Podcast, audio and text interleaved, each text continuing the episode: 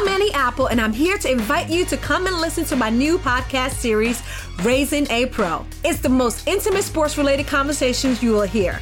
Each week, we explore the journeys of some of your favorite NFL players through the eyes of those that know them best. From Joe Burrow, DeAndre Hopkins, Myles Garrett, Ezekiel Elliott, Nick and Joey Bosa, just to name a few. With exclusive insights and information, we leave no stone unturned. Subscribe now to Raising a Pro on your favorite podcast app. Smartcast. You are listening to a Mint production brought to you by HT Smartcast.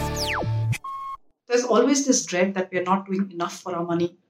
Am I doing too much? Am I doing too little? How much really is good enough? This is a special series of Money with Monika, in which I'm answering questions, decoding events and policy around the corona crisis. You must be an exception if the pandemic has not forced you to ask some tough questions about your money life. It's been back to basics for a lot of us, asking the question what am I doing? How much am I doing? Is it going to be enough or not? Am I properly insured? Do I have a medical insurance which is effective? Am I saving too little? Am I saving too much? It's about today versus tomorrow. Because what the pandemic also did was to tell us that life is not that certain. So, am I saving so much that my today is compromised for a tomorrow which may not exist? Some these are very tough questions to answer because there is there is no one rule which fits everyone. But I'm going to try and give you six ratios today, which give you a broad direction in which you should move. Remember, every person, every family situation is different. You need your own unique plan. You should talk to a planner, you should pay his fees and get your bespoke plan made. But these ratios give you a rough idea as to how you're doing. Ratio 1 answers the question how much should I be spending? Some people think they spend too much, some people think they spend too little. But what is an ideal amount of spend in a month that you can do? Again, remember these rules vary person to person, but if you're spending about half of your take home salary, you're doing okay. What usually happens is in the 20s and 30s, there's a lot of spending pressure. There are growing families, there are all lifestyle kind of uh, goals that everybody has, and incomes are limited. The propensity is to s- spend far greater, but if you're within the range of 50, you're doing fine. And also remember that as you go into your 50s, your kids have left home, they've become financially self sufficient. You're at the peak of your earning career in your 50s. And your expenditures as a percentage of your take home actually falls in certain cases to about 20% of your take home. So be easy in your young age. Don't do a very tight allocation. But do keep your spending in check and if you're doing about half, you're doing quite okay. The second ratio answers the question how much should I be saving then? If you're saving about 20% of your take home salary or income, you're doing okay. Now, remember, for the people in the organized sector, you're already doing 24% of your basic as part of your EPF contribution. 12% is yours, 12% is your employer, but this 24% is not your take home because it's, uh, you know, basic is usually much lower than your CTC. It is lower than that, but you're already doing a substantial part of this 20% number. For people in the unorganized sector, consultants, self-employed, you need to match up to what your uh, your colleagues in the organized part of the market are doing by force, which is have meet that 20% saving target. Ratio 3 answers the question How much should I be spending on my EMIs? Everybody takes loans, especially in your younger ages, uh, to buy a home, car, holidays, gadgets, phones. But at what point do you think this is too much loan? Your EMIs, your total EMIs, should not cross the 30% of take home mark. 30% is your absolute limit.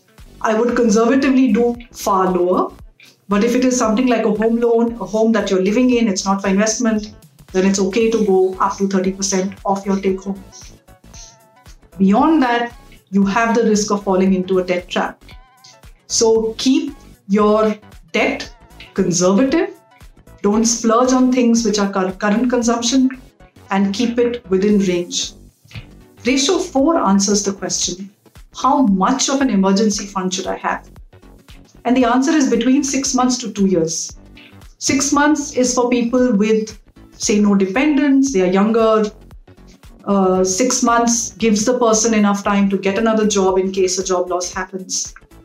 Two years typically is for people, or going towards two years is for people with many dependents or single income, and especially for people who are entering their 50s. You already have your um, bulk of your retirement corpus in place.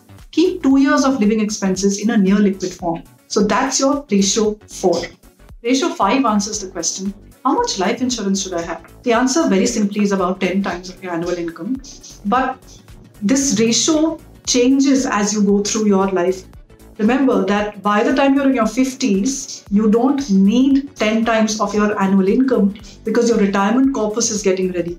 So typically, the role of life insurance is to take you from a time when you don't have enough savings to live on to the time that you do.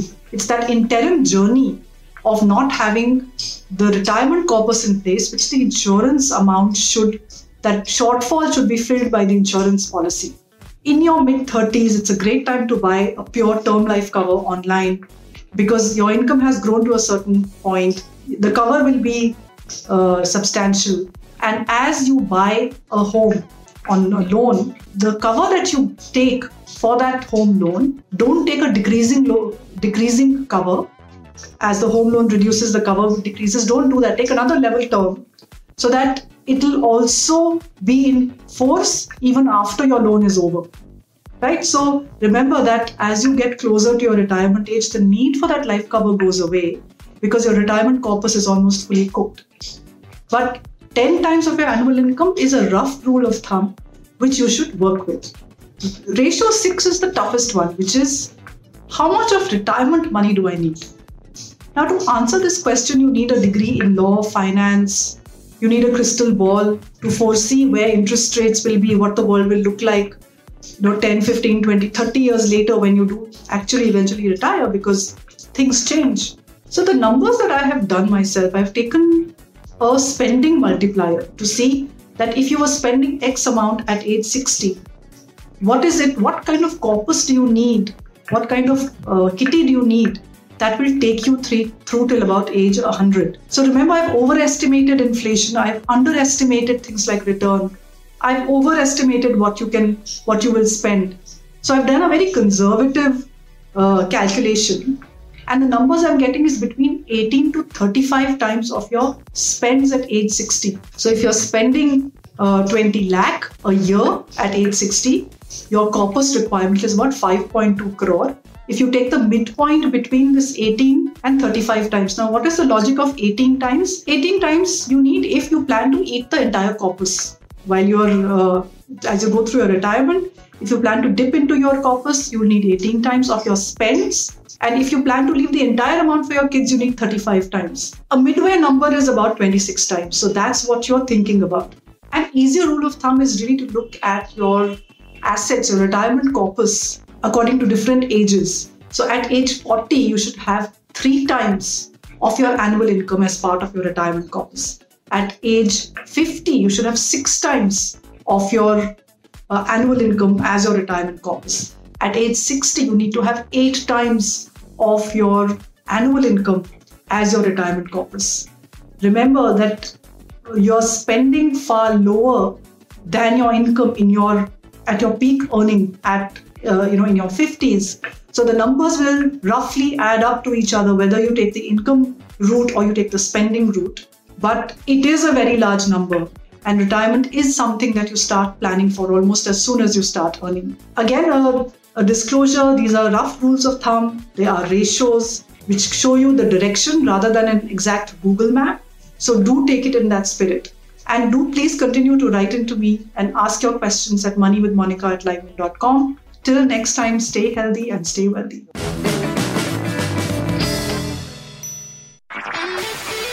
This was a Mint production brought to you by HT Smartcast. HT Smartcast. I'm Annie Apple, and I'm here to invite you to come and listen to my new podcast series, Raising a Pro. It's the most intimate sports related conversations you will hear. Each week, we explore the journeys of some of your favorite NFL players through the eyes of those that know them best. From Joe Burrow, DeAndre Hopkins, Myles Garrett, Ezekiel Elliott, Nick and Joey Bosa, just to name a few. With exclusive insights and information, we leave no stone unturned. Subscribe now to Raising a Pro on your favorite podcast app.